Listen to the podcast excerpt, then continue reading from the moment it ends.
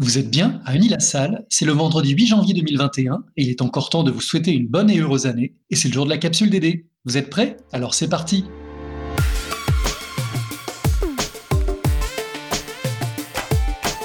La capsule DD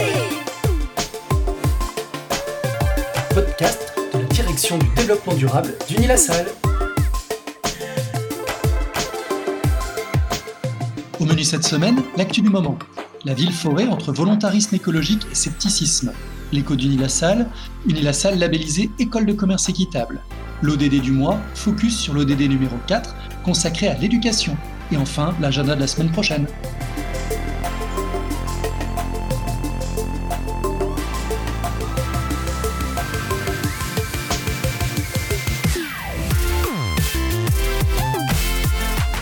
En ce début d'année, l'hiver bat son plein. Les thermomètres affichent des températures proches de zéro et les feuilles ont quitté les branches depuis plusieurs semaines. C'est pour nous le moment de retrouver la deuxième séquence de notre série consacrée aux arbres. Cette semaine, nous nous attardons sur un concept urbanistique qui divise, celui des villes-forêts. Dans la ville, l'arbre tout seul, à quoi sert-il? C'est ce que l'on peut se demander lorsque l'on voit les feuilles qui obstruent les chenaux ou rendent glissant de la chaussée, ou lorsque les racines qui abîment tellement le macadam que l'on doit les recouvrir de grilles. Et pourtant, l'arbre en ville a changé progressivement de statut, comme le rappelle l'exposition lyonnaise La ville-forêt, qui a fermé ses portes à la fin du mois de décembre. Car l'arbre est progressivement devenu le sauveur des métropoles, celui qui peut leur éviter une asphyxie brûlante lors des prochaines canicules qu'entraîne le dérèglement climatique. On lui prête des vertus d'apaisement, de protection de la qualité de l'air, il génère de l'ombre et refroidit l'air. Bref, il semble être devenu la panacée de l'urbaniste moderne. C'est pour cette raison que les mairies se sont emparées du sujet et ont annoncé de vastes opérations de forêts urbaines. Oui, on pense par exemple à l'annonce d'Anne Hidalgo. Oui, on pense par exemple à l'annonce d'Anne Hidalgo d'implanter 5 forêts urbaines à Paris avec plus de 170 000 arbres à planter d'ici 2027. L'intention est louable. Il aura fallu du temps pour revenir des plans d'urbanisme issus des Trente Glorieuses qui mettaient en avant le béton au détriment du végétal.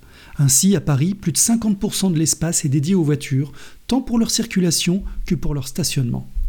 On ne peut que se féliciter du retour de l'arbre dans le discours politique. Effectivement, la nature en ville est considérée comme l'un des moyens les plus efficaces pour atténuer les fortes chaleurs en cassant les îlots. Car comme le rappelle Frédéric Ségur, spécialiste des arbres et du paysage auprès de la métropole lyonnaise, je le cite, Après la canicule de 2003, une étude de l'INSERM a fait le lien entre les îlots de chaleur urbains et un taux de surmortalité de 80%. Avec ne serait-ce que 1 degré en moins la nuit, on aurait pu empêcher 20% de mortalité. À en croire certains architectes paysagistes, un arbre, c'est 5 climatiseurs. Et autant de maladies respiratoires évitées, car le végétal est aussi capable de piéger les particules fines, sans compter la dimension esthétique, voire du soin, car il est prouvé que les patients restent moins longtemps à l'hôpital lorsque leur chambre a vue sur un arbre. C'est donc désormais le déclic pour des plantations massives. Lyon, Paris, Tokyo, Seattle, chacun annonce la création de forêts urbaines ou d'un bois de boulot dans la cour d'un HLM. Le mouvement est mondial et certaines villes impliquent les citoyens avec des compteurs sur Internet afin d'inciter chacun à planter ou un châtaignier ou un boulot, etc. Certains architectes vont au-delà de ce constat et crient à l'imposture, voire à l'arnaque. Que doit-on en penser? En effet, on pourrait inaugurer une nouvelle série. Méfions-nous des solutions trop faciles. Dans son livre Des arbres dans la ville, l'urbanisme végétal, Caroline Molly, architecte paysagiste, s'agace de cette frénésie. Je la cite. Sous prétexte de végétaliser la ville, de faire baisser la température, on plante n'importe quoi, n'importe où, n'importe comment. Mais planter des oliviers en pot ne résoudra pas la canicule urbaine. C'est une arnaque. Fin de citation. Pour elle, le paroxysme est atteint avec Copenhague et ses forêts flottantes. Imaginez un tilleul qui vogue sur une île faite en bois recyclé et au pied duquel il est possible de prendre l'apéritif à quelques coups de rame en kayak. C'est certes impressionnant sur le papier, mais est-ce pertinent? D'autant que ce sont des projets à long terme. L'arbre produit un véritable effet au bout de 30 ans. Il faut donc anticiper, réfléchir à planter les arbres au bon endroit. Et puis, l'architecte suisse Philippe Ram insiste sur la fausse bonne idée des forêts verticales. Car, face à l'emprise au sol coûteuse dans une ville, beaucoup de projets comptent sur des arbres en terrasse. À l'instar du projet milanais Bosco Verticale, où 20 000 arbres ont été plantés en façade. Mais le surcoût écologique lié au renforcement des infrastructures est important. Philippe Ram estime ainsi que les 70 premières années de vie de l'arbre ne vont servir qu'à absorber le surcoût en CO2 lié au renforcement de la structure pour créer cette dite forêt. On n'est pas loin de marcher sur la tête, à défaut de le faire sur la canopée. Bref, l'arbre tout seul, à quoi sert-il? Il suffit de le demander à l'oiseau qui chante à la cime, comme le disait si bien Jacques Charpentreau. La ville-forêt suscite à la fois espoir et suspicion. Là encore, les questions d'environnement ou de développement durable nécessitent mesure dans tous les sens du terme et expertise. Nous retrouverons le mois prochain la troisième séquence de notre série consacrée aux arbres.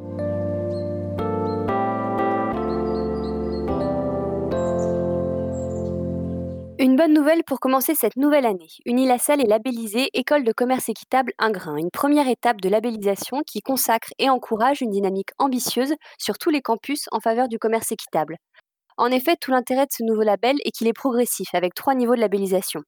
Pablo Sudry, membre de Solidaritaire sur le campus de Beauvais à l'initiative de cette démarche, nous en explique la genèse. Donc, euh, j'ai découvert le commerce équitable lors d'une des projections effectuées par euh, Solidaritaire l'an dernier. Ça me poussait à vouloir aller plus loin sur le sujet afin d'en apprendre davantage et essayer de voir ce que je pouvais faire d'un point de vue d'étudiant. Avec l'association, on a commencé à parler de labellisation lorsqu'un groupe d'enseignement porté par Lucien Siapraz nous a contactés pour nous annoncer qu'il travaillait déjà sur cette idée et qu'il souhaitait aller plus loin avec nous. Je pense que le commerce équitable est quelque chose d'assez important parce qu'il s'agit d'un geste qu'on peut effectuer à notre niveau en tant qu'étudiant en favorisant les petits producteurs, autant sur un axe nord-sud, c'est-à-dire en achetant du chocolat, du cacao euh, et du café, mais aussi sur un axe nord-nord en favorisant des producteurs régionaux euh, autour de chez soi. Euh, la labellisation de l'école permet de montrer que ce n'est pas juste une démarche de quelques individus, mais bien un projet sur le long terme appuyé par l'établissement et auquel les prochaines générations d'étudiants pourront euh, apporter leurs idées et euh, être sensibilisés. Ainsi, au sein des différents campus, de premières initiatives de sensibilisation ont pu être initiées avec les associations étudiantes et cela vise à s'amplifier. Par exemple, sur le campus de Rennes, plusieurs ventes de produits équitables et d'actions de sensibilisation ont déjà eu lieu et seront renforcées, portées par l'association Humanitem. Et au cours de ce semestre, de nouvelles machines à café seront installées proposant un café équitable, bio et torréfié localement en Bretagne pour les étudiants et les salariés. À Beauvais, Solidarité relancera également des ventes de produits ainsi que l'organisation de jeux de société sur le commerce équitable en partenariat avec l'association Faire un monde équitable. Enfin, à Rouen, des modules de cours qui traitent des enjeux du commerce équitable sont déjà proposés aux étudiants de cycle ingénieur en cinquième année, spécialité agro-industrie. Et quelles sont donc les prochaines étapes après cette labellisation? Eh bien, comme expliqué, nous commençons cette année avec un premier grain et un plan d'action qui pourrait être déployé en lien avec les associations étudiantes pour atteindre à terme la labellisation 3 grains. Dans ce cadre, cinq objectifs en faveur du commerce équitable ont été adoptés.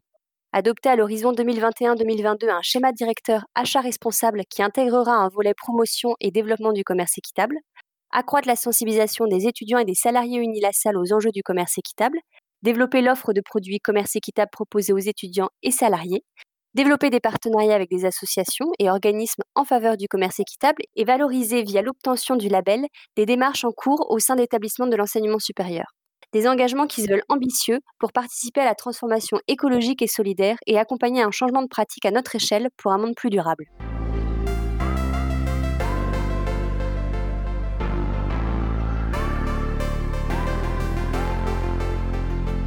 Assurer l'accès de tous à une éducation de qualité sur un pied d'égalité et promouvoir les possibilités d'apprentissage tout au long de la vie, telles sont les ambitions de l'ODD numéro 4.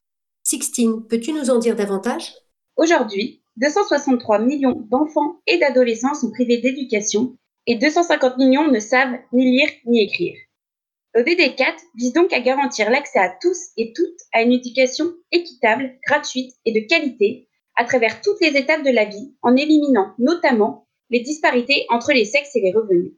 Il met également l'accent sur l'acquisition de compétences fondamentales et de niveaux supérieurs pour vivre dans une société durable.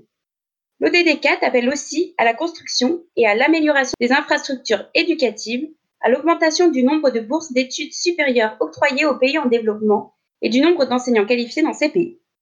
Au cours de la dernière décennie, des programmes majeurs ont été réalisés pour améliorer l'accès à l'éducation et accroître les taux de scolarisation à tous les niveaux, en particulier pour les filles.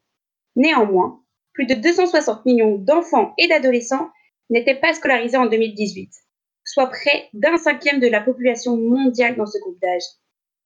L'ONU estime que 50% des enfants de l'âge de fréquenter l'école primaire qui ne sont pas scolarisés vivent dans des zones touchées par un conflit. En outre, plus de la moitié de tous les enfants et adolescents du monde n'ont pas le niveau minimal de compétences en lecture et en mathématiques. Que fait la France pour atteindre cet objectif de développement durable? Pour garantir la réussite de tous, le système d'enseignement français est fondé sur la gratuité, la laïcité, la neutralité, la liberté d'enseignement ainsi que sur l'obligation scolaire pour tous les enfants de 3 ans à 16 ans, français ou étrangers résidant en France. En complément des apprentissages fondamentaux et des enseignements disciplinaires, la France propose une éducation au développement durable qui paraît indispensable pour une meilleure compréhension des relations entre les questions environnementales, économiques et socioculturelles des Français. La pandémie de Covid-19 a-t-elle eu des impacts sur cette ODD 4 Malheureusement, oui. En 2020, alors que cette pandémie se propageait dans le monde entier, une majorité des pays a imposé la fermeture temporaire des écoles. Plus de 91% des élèves dans le monde ont été concernés, soit environ 1,6 milliard d'enfants. Près de 369 millions d'enfants n'ont pas pu bénéficier des repas scolaires, seule source fiable d'alimentation quotidienne. Et quelles sont les conséquences déjà visibles de cette pandémie sur l'éducation de nos enfants? Jamais dans l'histoire autant d'enfants n'ont été déscolarisés en même temps. Cette situation a perturbé leur apprentissage et bouleversé leur vie, notamment en ce qui concerne les enfants les plus vulnérables et les plus marginalisés. La pandémie a de graves conséquences qui peuvent mettre en péril les progrès dûment acquis dans le domaine de l'amélioration de la qualité de l'éducation au niveau mondial. Merci Sixtine pour ces éclairages. Chers auditeurs, pour en savoir plus, nous vous invitons à participer à notre prochain Café Dédé qui aura lieu le 25 janvier. À l'occasion de la Journée mondiale de l'éducation, nous parlerons d'éducation au développement durable au sein des établissements d'enseignement supérieur.